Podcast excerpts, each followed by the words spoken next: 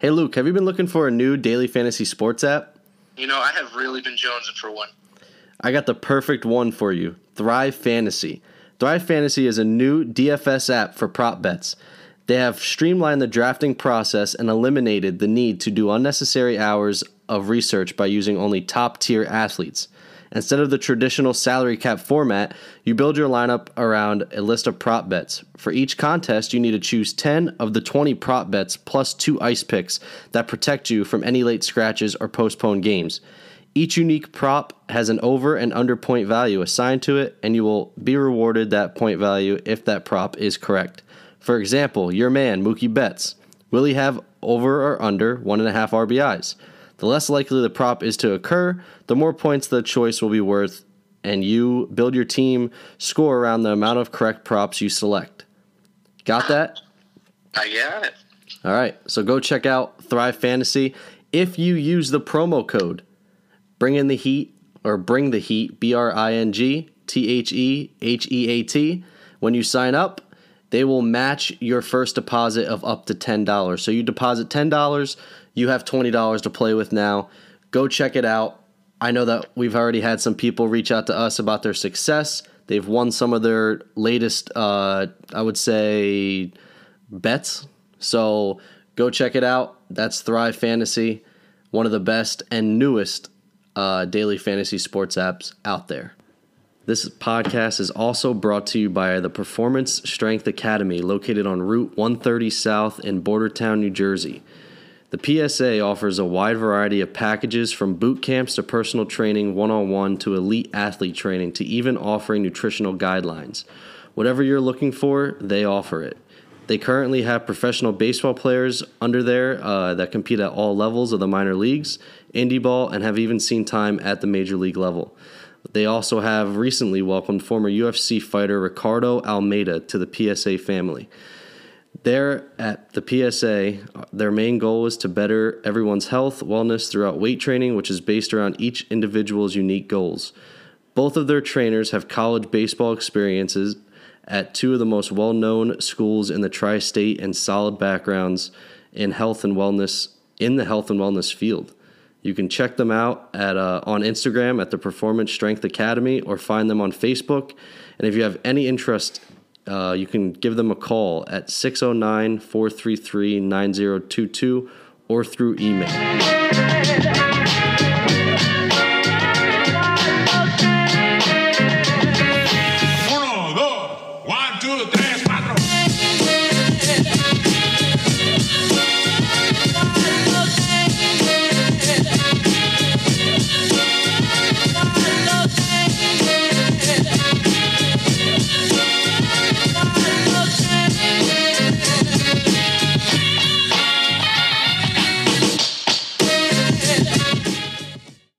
Ladies and gentlemen, welcome back to episode 46 of Bringing the Heat podcast. It's your host, Zach. And with us today, we have another great interview for, for you. We have former Pitt University, now outfielder Connor Perry. Connor, how's it going?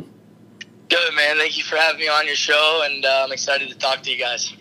Yeah, so i am actually really excited for this one because um, your story, I'm not going to say that your story hasn't happened before, but it's just really cool how it's happened. Um, obviously, you've played with a couple people that I know um, as far as uh, your time at Lock Haven and your time at Lackawanna before you had gone to Pitt.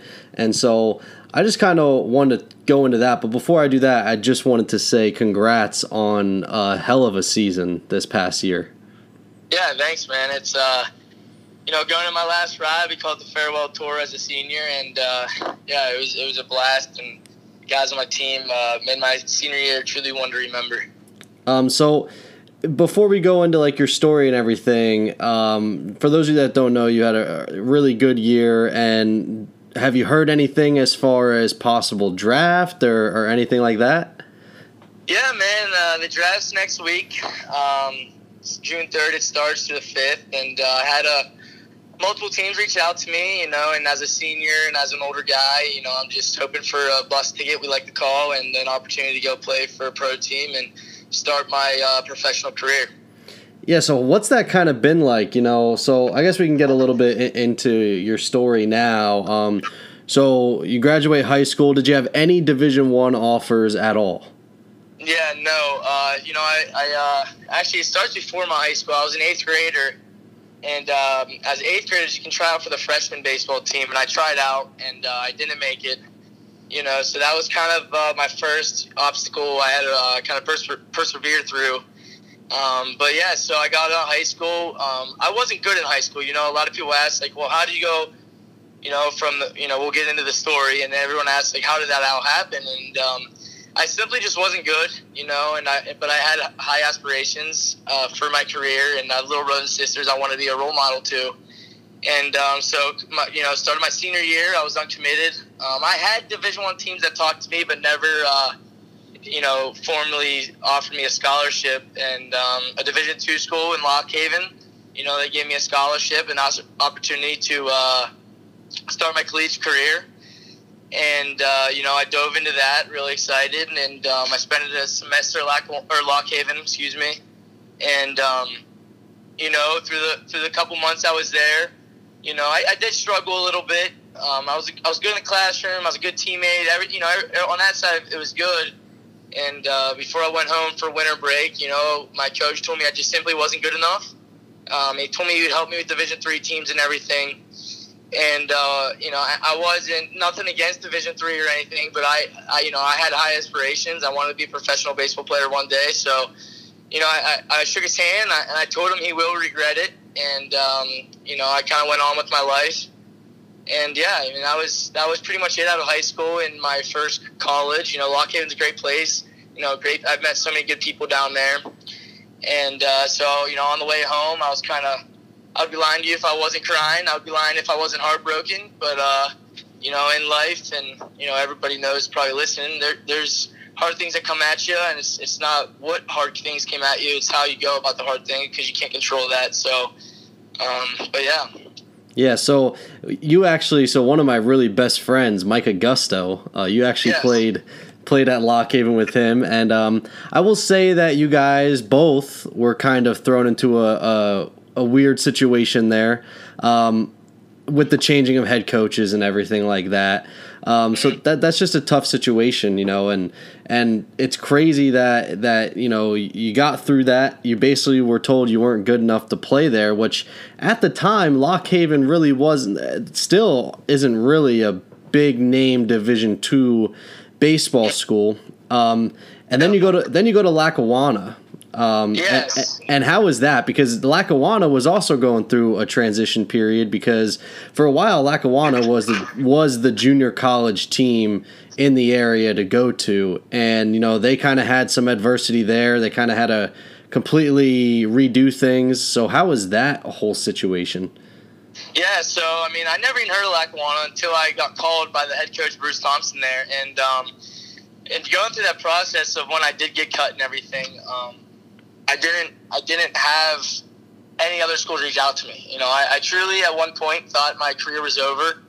Um, I truly thought I was going to go and uh, go to a four-year school and just finish a degree. And um, you know, the coach reached out to me, like you said, he was a, he was a brand new coach. He's kind of filling a roster, and he's like, "Hey, man, if you want to drive out, see what we're all about." And um, you know, the rest was kind of history. And uh, I went out there, and uh, uh, just yeah. So I went out there and uh, they they gave me probably the smallest scholarship a junior college could ever give someone, and uh, you know I took it with a grain of salt and. Um, just you know, I kind of I'll never forget. I looked myself in the mirror and I said, "Look, you know, if you you know, I talk in my head, if you want to be who you want to be one day, you know, I mean, you got to see where you're at now and see where you want to be, and you got to figure it out. And it's just plain and simple. And uh, I came up with the slogan. It's it's my pin tweet on Twitter, kind of. Um, it's be phenomenal or be forgotten, and I kind of just lived with that and uh, found a good relationship with with the Lord, and uh, you know He guided me through the right path and made everything possible. And um, my first semester, first season at Lackawanna, um, I, I, did well. You know, I played with confidence, and that helped a lot. And it kind of just opened up a door I never thought I could open before. And um, going in my sophomore season, I did really well. Um, we had a pro day came, and uh, I came down to TCU uh, Pittsburgh and Liberty. And uh, being I'm from Pittsburgh, and I kind of just fell in love with the opportunity and the situation. and kind of just jumped into it with a blindfold and uh, went from there. You know, and um, went to the University of Pittsburgh. And my junior year, I absolutely sucked. I wasn't good. Um, I got I got hit blindfolded. Like I said, I, I did not know. You know, there's I'll never forget. Um, we were playing UNC Tar Heels, and I was on their field, and the you know you had seven to eight thousand screaming Tar Heels, and I kind of took a step back, and I was like, oh my god, like I'm actually doing this right now, like. And uh, Michael Busch was up. He's a first rounder. He's going to go next week in the first round. And he was up and he hit a fly ball to me. And I caught it. And I was like, I just caught a first round picks fly ball, and that kind of meant a lot to me. Just saying, I I came here, you know, and uh, I think I deserved it, and I got to I got to start going, you know. And I ended my junior year um, with you know it wasn't good numbers. Um, I kind of was I was told that I got to you know step it up, or I'm not going to play next year. And uh, I did one of those mirror things again. I looked myself in the mirror and I said, "Look, man, if you want to play pro ball, you got to dominate at this level." And uh, my dad actually just moved to Florida, so I went down to Florida, me and my little brother Dylan, and I met a lot of role models. Actually, I totally forgot. At Lackawanna, sorry about that. At Lackawanna, they had the AAA team uh, for the Yankees. Yep. And uh, this is actually a really cool story. I um, was in the grocery store and I met a guy named Slade Heathcott. And at the time, I had no idea who Slade Heathcott was. And he was a first round, first pick uh, in the 2009 draft.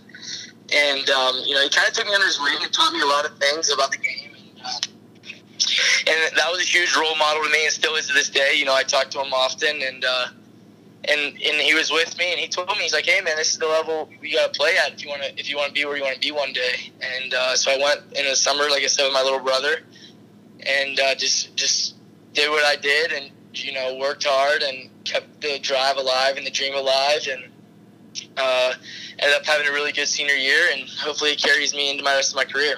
Yeah, the, the Slade Heathcott thing is pretty interesting because I'm a big time Yankee fan. I know who Slade Heathcott was. He actually did pretty decent for the Yankees when he had first come up, uh, had some injury problems, but his story is also crazy.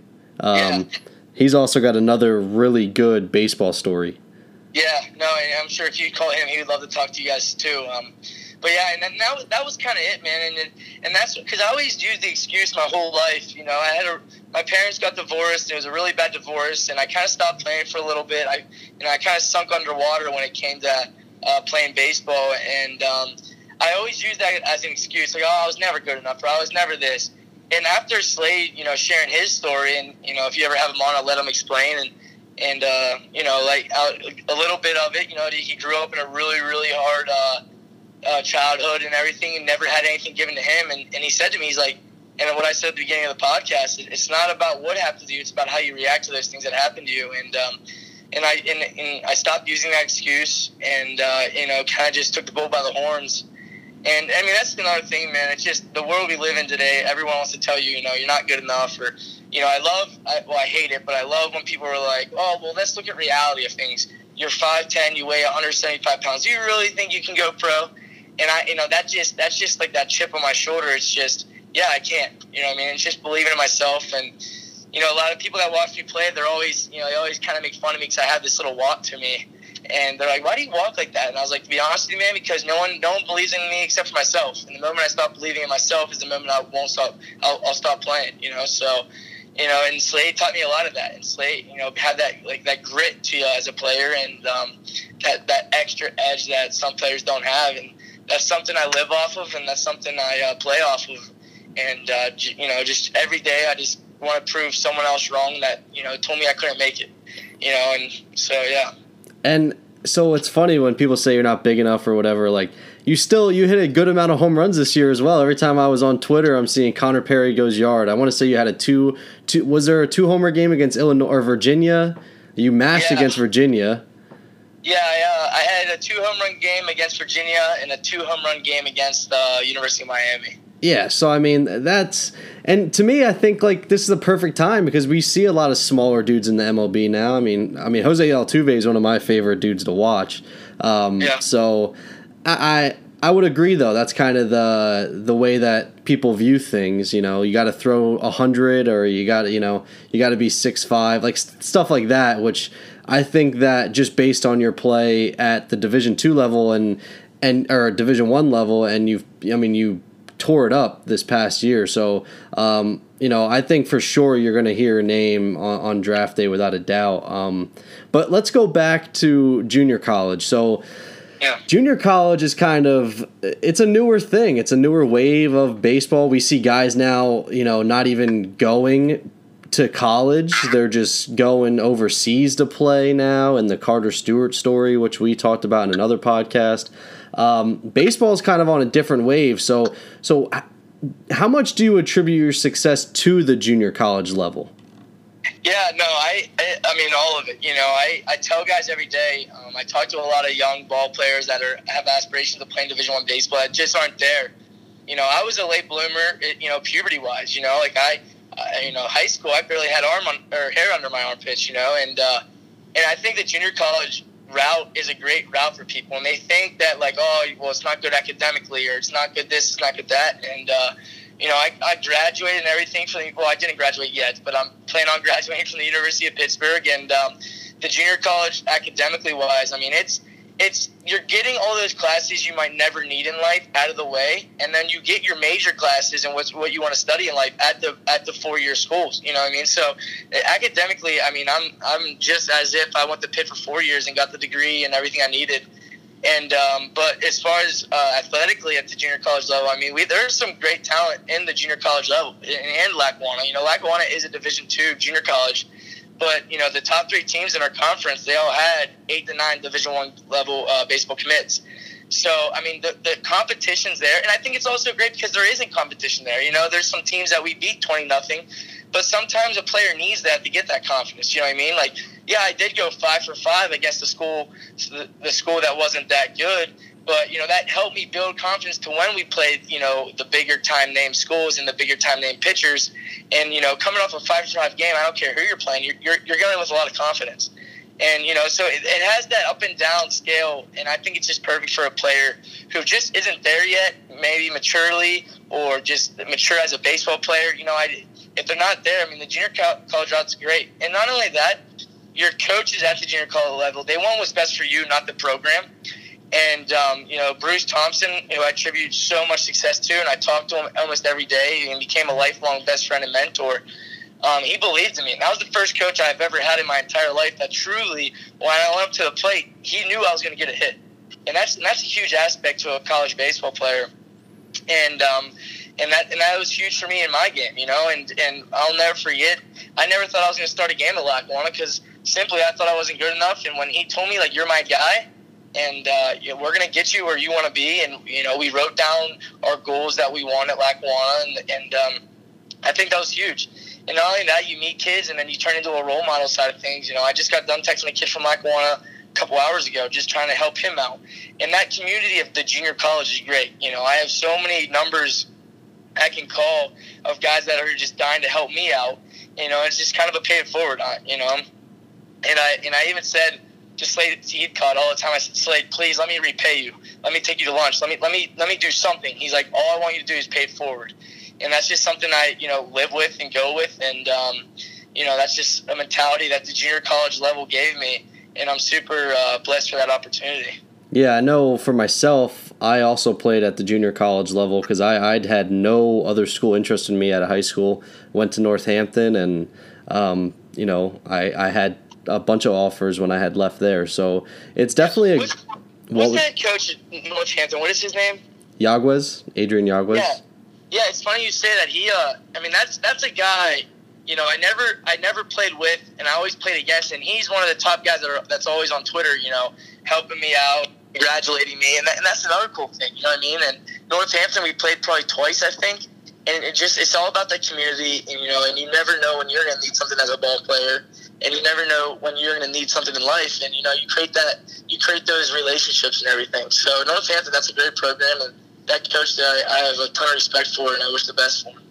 Yeah I mean I would say that I think that a lot of junior college players can relate to one another and i think that's why the community is is so tight knit. Like division one there's so many levels of division one and there's so many levels of division two um, but junior college even though there is the d1 d2 d3 it's always the kind of that same grind you know like it's not it's not easy. Like Division One, you know, you can fly. You know, D- junior college, you're riding buses or van. Like we took a van with twelve to fifteen dudes packed in it to to Myrtle Beach on a on a thirteen Oh, hour yeah. drive. I mean, that's the stuff that it sucks, but it builds. You know, it kind of builds that community and builds. You know, builds friendships. Those those trips. Yeah, no, I mean, that, yeah, I can totally relate to that, and like like we're doing right now, you know, and, it builds that character, and it builds the love for the game, you know what I mean? And, and at the Division One level, I I played with so many guys that they never truly failed in their life, and they never really faced that adversity. And I'm not, you know, downing them at all. It's just. But it's nice to get that all out of the way before you go to that high level of baseball. You know what I mean? And those guys, those guys end up not making it, or they end up going to the junior college and, and getting that lifestyle. And uh, you know, I at junior college, you know, we're shoveling snow off, waking up, waking up at midnight, and putting the tarp on the field just so we can play.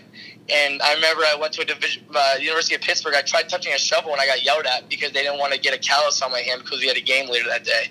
You know, and, and I think that's just that's just the definition of it right there. And um, and, and that's nothing against the Division One level. I mean, that's you. If you earn the opportunity to go do that, you get to have those opportunities to never maybe touch a shovel again.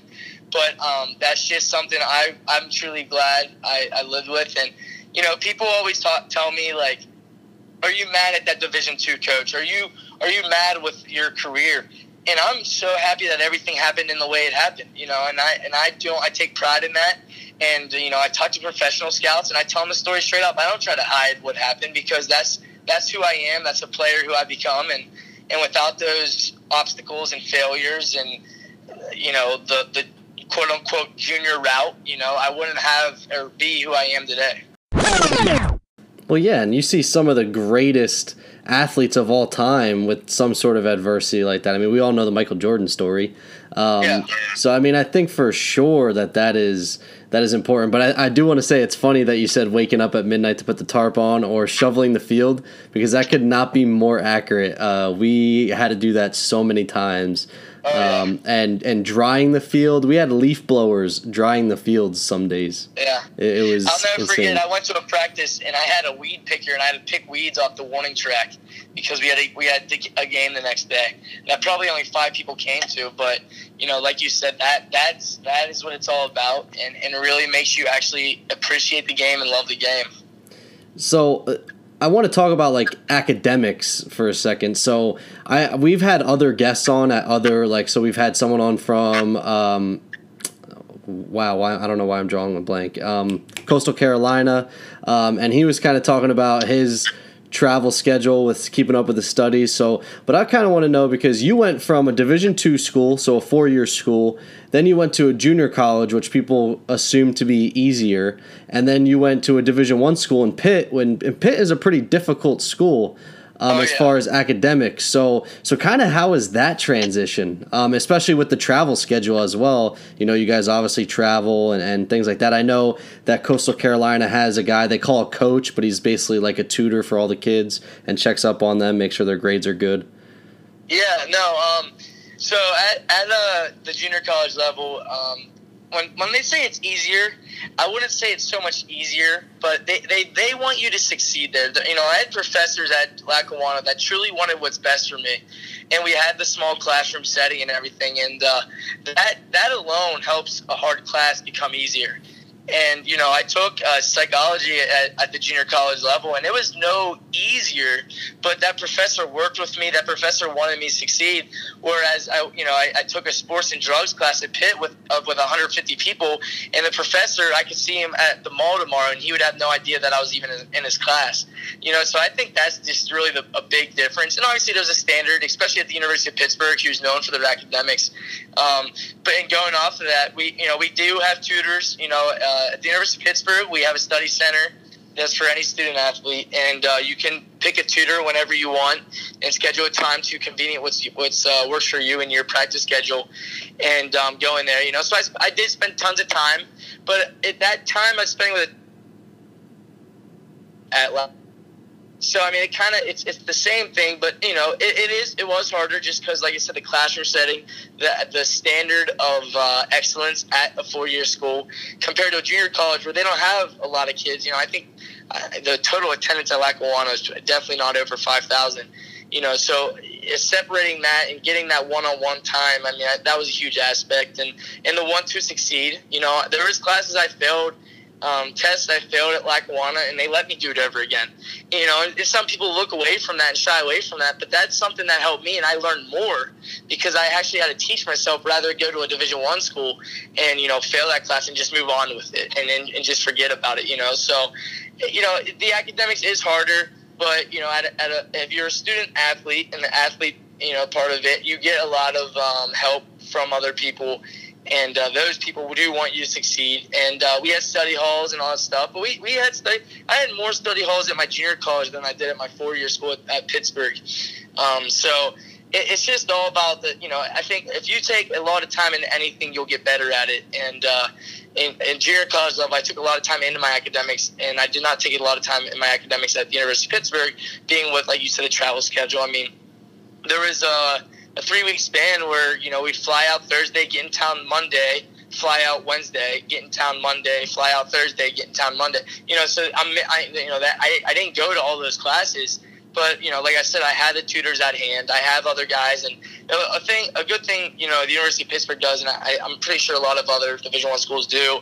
Um, they'll put you in classes with your teammates. You know, so group projects, you know, tests. You know, it, it, there's a community of kids on my team that are working together to get the job done. So you're not really a lone wolf, and uh, they they really won't let you sink unless you try to sink. You know, so.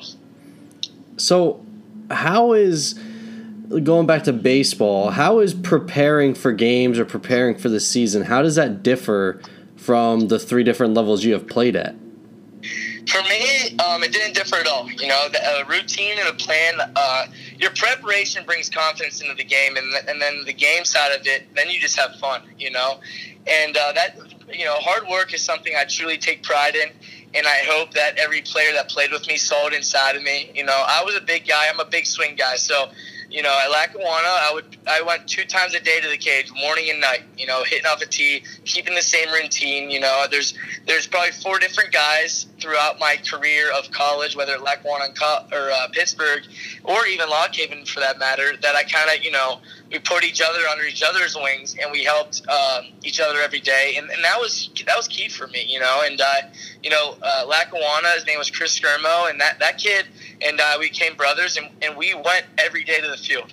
You know, we had a game at six o'clock. I'd get there at three o'clock to hit with him. You know, and that and that preparation brings me that confidence. Like I said, so when you know when the lights turn on, it's just time to have some fun. And uh, Pitt's the same way. You know, a, a kid named Drake Ryan, who's a freshman, I kind of took under my wing, and you know, every night we were in the cage till maybe midnight. You know, and sometimes I, I'm not lying to you. You know, I, I feel helpless in the cage sometimes, but that's all part of it, and that and that's you know, I I, I went, um, I hit 500 against the University of Virginia and the University of Miami, and then went 0 for 23 against Duke that next weekend.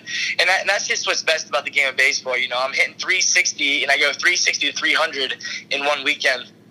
And uh, and I think that that relates to preparation routine. Nothing stopped or changed at that. It's just that's how the game rolls, and that's the punches you sometimes have to take and it's about minimizing that, you know. And uh, and but that next Monday night, we were in the cage doing what we did. That Monday night, I had three home runs against the University of Virginia, you know. So that nothing changes in routine and uh, preparation, no matter what level you're at. And I think the moment you take uh, a step off of the gas is the moment you'll start going slower. You know, as cliche as that sounds. And um, but that's something like I think that truly got me here is my work ethic, you know, and uh, I take pride in that. And um, like I said, it's it's something that if I don't do it, I, I I'll feel weird. You know, tomorrow I have a workout with the Pittsburgh Pirates, and I'm down in Florida. I just I just hit uh, BP on the field with 100 degree weather. You know, and, and, it sucks and it's tiring, but it's just something I think to be successful. And you see it out of other players, if in the way they were successful, they did it. You know, and uh, you always hear Derek Jeter. You know, he had the same routine no matter what was going on in his life. You know, and they play 162 games compared to 56 games. So routine and preparation truly brings the confidence and, and uh, makes you feel ready for that game. Um, what about the off-season workouts? So what about like the lifting and stuff? Because I know I know from like so the junior college level there is no practice limits. You can practice every day, as many hours a day. Um, there was there's no practice limits, and then obviously you get to Division two, Division one, Division three. There there are restrictions, um, and and the off season workouts are different. I know you know obviously every school is going to be different, but was one more intense than the other as far as you know the lifting and the off season stuff?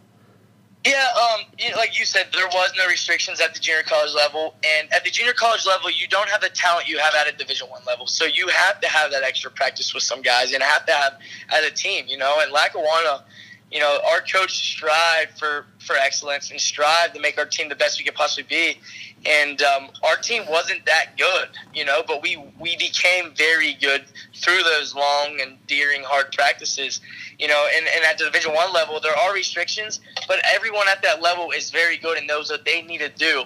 Um, so you're right, there are no restrictions at the junior college level compared to the Division One level, but those D1 guys, you know, when the quote unquote practice times are off limits, there's still guys there every day, you know, getting their work in, doing their extra stuff you know, so that that really is kind of the same. Um, but as far as a coach practice goes, yes, junior college, you know, there are no restrictions, and uh, you know, there was practices where they were long, long practices, and you're making the, the same mistake over again. But that happens at every level. You know, I'd be lying to you if I said at the University of Pittsburgh we didn't have four-hour practices where I truly didn't know if we were a Division One team. You know, and that's just that's just the human error part of it. You know, those guys aren't robots. You know, none of us are robots. And um, as far as lifting goes, um, that's another thing. Like I said, I'm an undersized guy, and I take pride in that. So I, I kind of try to be a gym rat. You know, I try to get every extra edge and uh, advantage I can possibly get.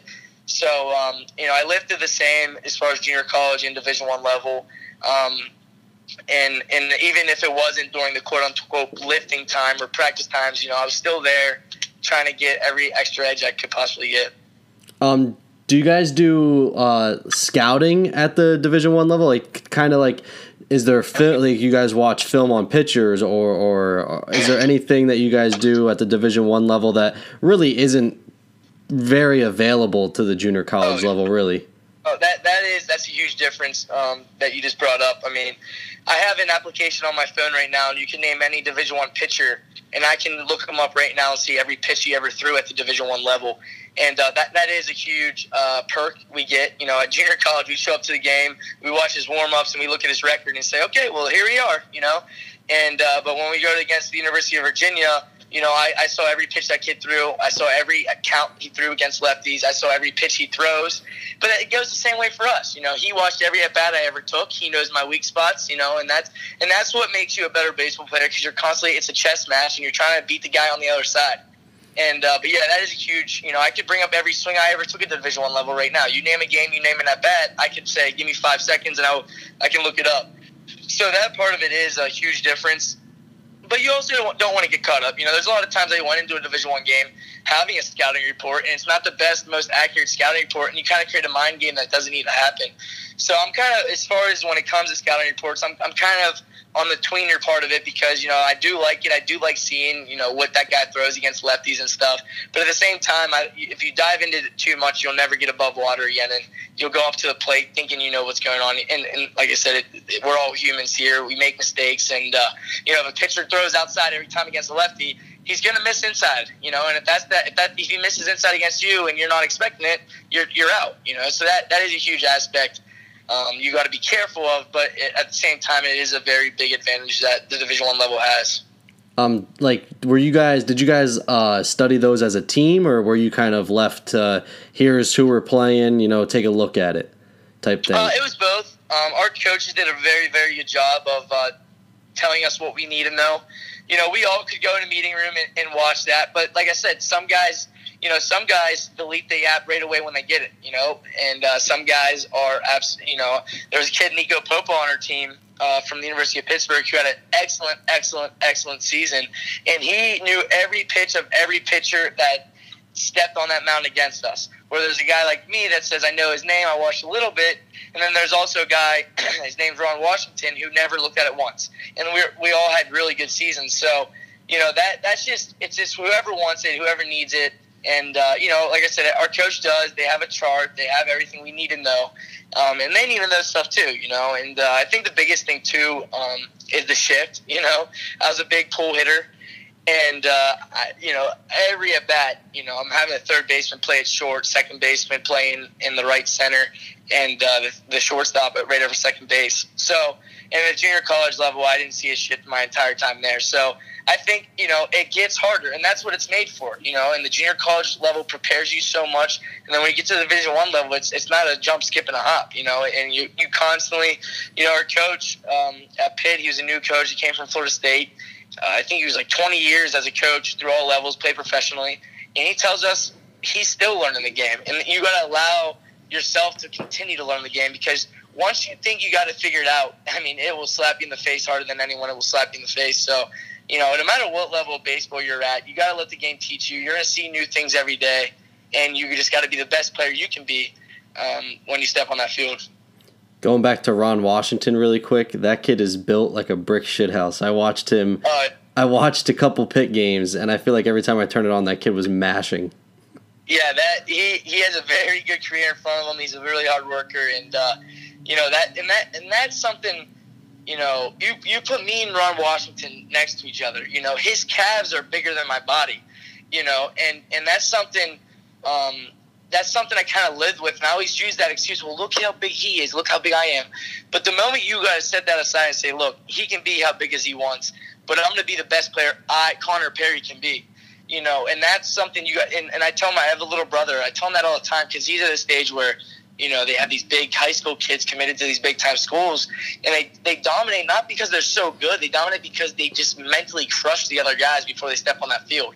You know, so that's something as a baseball player um, for anyone listening. You know, if you are undersized or you are you don't have the best set set of uh, but you, you weren't dealt the best set of cards. You you can't you can't live like that and, and go about it that way. You have to be confident in yourself, and you have to be the best player you yourself can possibly be. But you know, going back to Ron Washington, he, he is a great guy, a great player, and um, you know, he's, he he really helped me a lot for sure. Has so I was watching the SEC tournament the other day. Um, has your uh, conference now Pitt plays in the ACC? Mm-hmm. Uh, has they have they adapted the, the, where the catcher wears the earpiece and the coach yeah. calls the pitches? So they do that too with the microphone or with the like walkie talkie.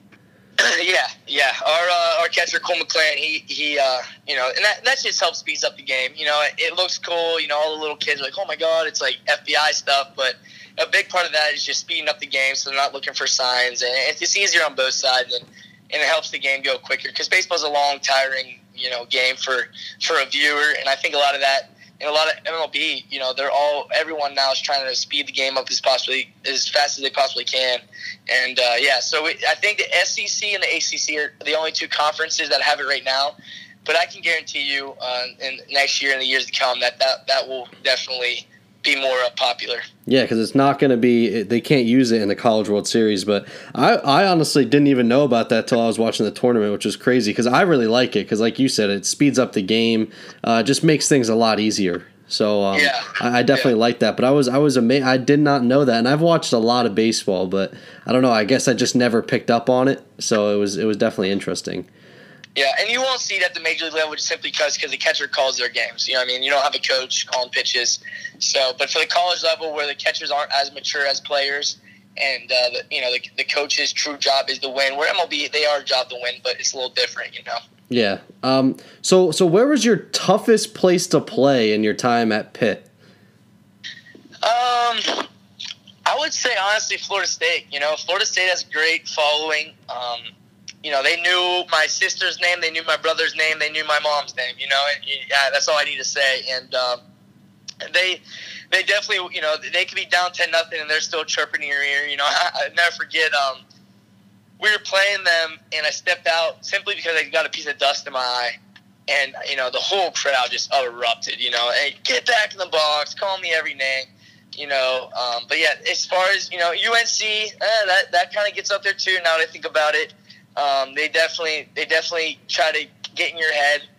Um, but at the end of the day, you know, when really really good players, you got to block all that out and stuff. But uh, you know, toughest place to play. I mean, it's it's crazy when the fans get into it how much better a team can possibly play. You know, it's it's like we always say when the UNC, you know, half the crowd does tar and the other half of the crowd screams heels.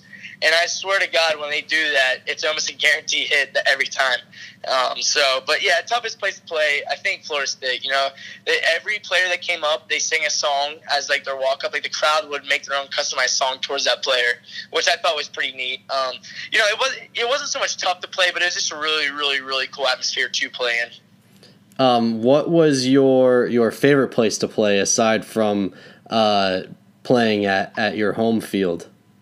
I mean, uh, when you say favorite, I'm just going to say where I had most success, and that was the University of Virginia. Um, All right. I had a very, very good uh, series there, and uh, I actually was walking up to the plate to want at bat, and they were like, all right, Connor, go hit your home run, get it over with, you know. So when you got the crowd, you know, opposing crowd saying that kind of stuff to you, you know, it's always it's always a good time. So uh, when yeah, well, as far as favorite, I would definitely say the University of Virginia. Um, so looking into the future, uh, what what rumblings have you? Heard? All right, first off, have you have you like talked to an agent? Have you done anything like that yet, or? Yeah, um, you know, I, I did everything. Um, you know, I, I guess what I can say is if everything goes as planned, um, I'm, I'm praying the good Lord uh, lets them call my name. Uh, I have talked to uh, you know a fair amount of Major League Baseball teams, and um, I, I don't I don't have an agent right now. Just being I'm a senior, I do plan on getting one if my name is called, just for you know purposes of being a professional baseball player. Those guys make a lot of things, uh, makes your life a lot easier. So I do plan on getting one of uh, an agent and everything. But for right now, you know, I'm kind of just keeping everything under wraps, and uh, hope my name gets called and and start my professional career. Um, last thing before we wrap this up, uh, you are from Pittsburgh, obviously. Yes. Um, what is your take on Primanti Brothers? Oh, Primanti Brothers. Uh, you know, it, it's funny. Everyone, it, it's pierogies and Primanti Brothers are the big two things uh, Pittsburgh's known for when it comes to food, and uh, I love Primanti Brothers. And it's it's I always make my own Primanti sandwich, and what what I mean by that is everywhere I go, I always you know our team. Oh, there goes the Yinzer because I was I was one of two Pittsburgh kids on my uh, University of Pittsburgh team, and and uh, everywhere I go, if I have fries in a sandwich, I'm always putting fries on that sandwich. um, so how does the one in Scranton stack up to the one in the ones in Pittsburgh? Um, honestly, it's it's the same. You know, you don't have that Pittsburgh feeling though. You know, it's it's something you take pride in when you walk into Primanti Brothers and everything. I have been to the one in Scranton though, uh, plenty of times. Uh, but yeah, it, it's pretty much the same. I would say. You know, same same business and everything. So. All right. Well, that, that's going to do it for our episode. I really appreciate you uh, coming on, and we would love to have you back on again. And I don't have a doubt in my mind you'll hear your name next week during the draft. But best of luck with everything, man. Yeah, I appreciate it. Thanks for having me on. And, and if I could just say one more thing, you know, Yeah. to anybody that listens out there, um, uh, just you know, it, it's, it's more little kids and, and uh, ball players going through the systems. You know, don't ever let someone tell you what you're capable of and everything because you know, from working at McDonald's to you know walking down the street, you know, I've heard too many times that I'll never be a professional baseball player, or you know, I had coaches say that the University of Pittsburgh's worst mistake was having me on their team and stuff. And and uh, you can't you can't let those people you know tell you your future. And I tell everyone, I, you know, the moment you start letting someone else decide your destiny is the moment you won't decide your destiny. And that's obviously very cliche to sound, but it's very true. You know, so you know anyone out there listening, you know, whether it's a job or baseball, you know, um, just you know you control your own future and uh, put your head down and, and get going. Hey, man, I really appreciate it, and uh, I can't wait to to share this episode so a lot of people, especially the ones that you've worked with in Scranton and with Baseball U and stuff like that, so so all those people can can listen because I think that a lot of people can learn from this story, and I think this is going to be uh, I think this is going to be one of the the bigger episodes that we've had. So I really really appreciate it. Awesome, man. Well, thank you guys for having me uh, on your show. And like I said, I definitely would love to get the opportunity, maybe down the road, have some more good stories for you guys and get going. Sounds great, man. Again, best of luck next week. Thank you. See ya.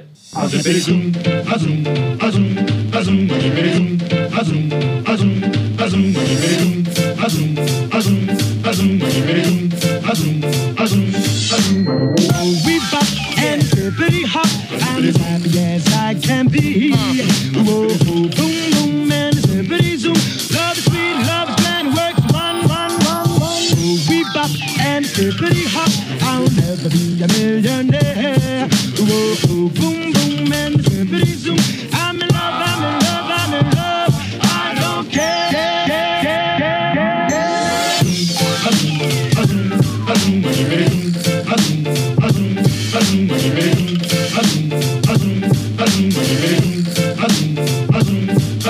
Azum,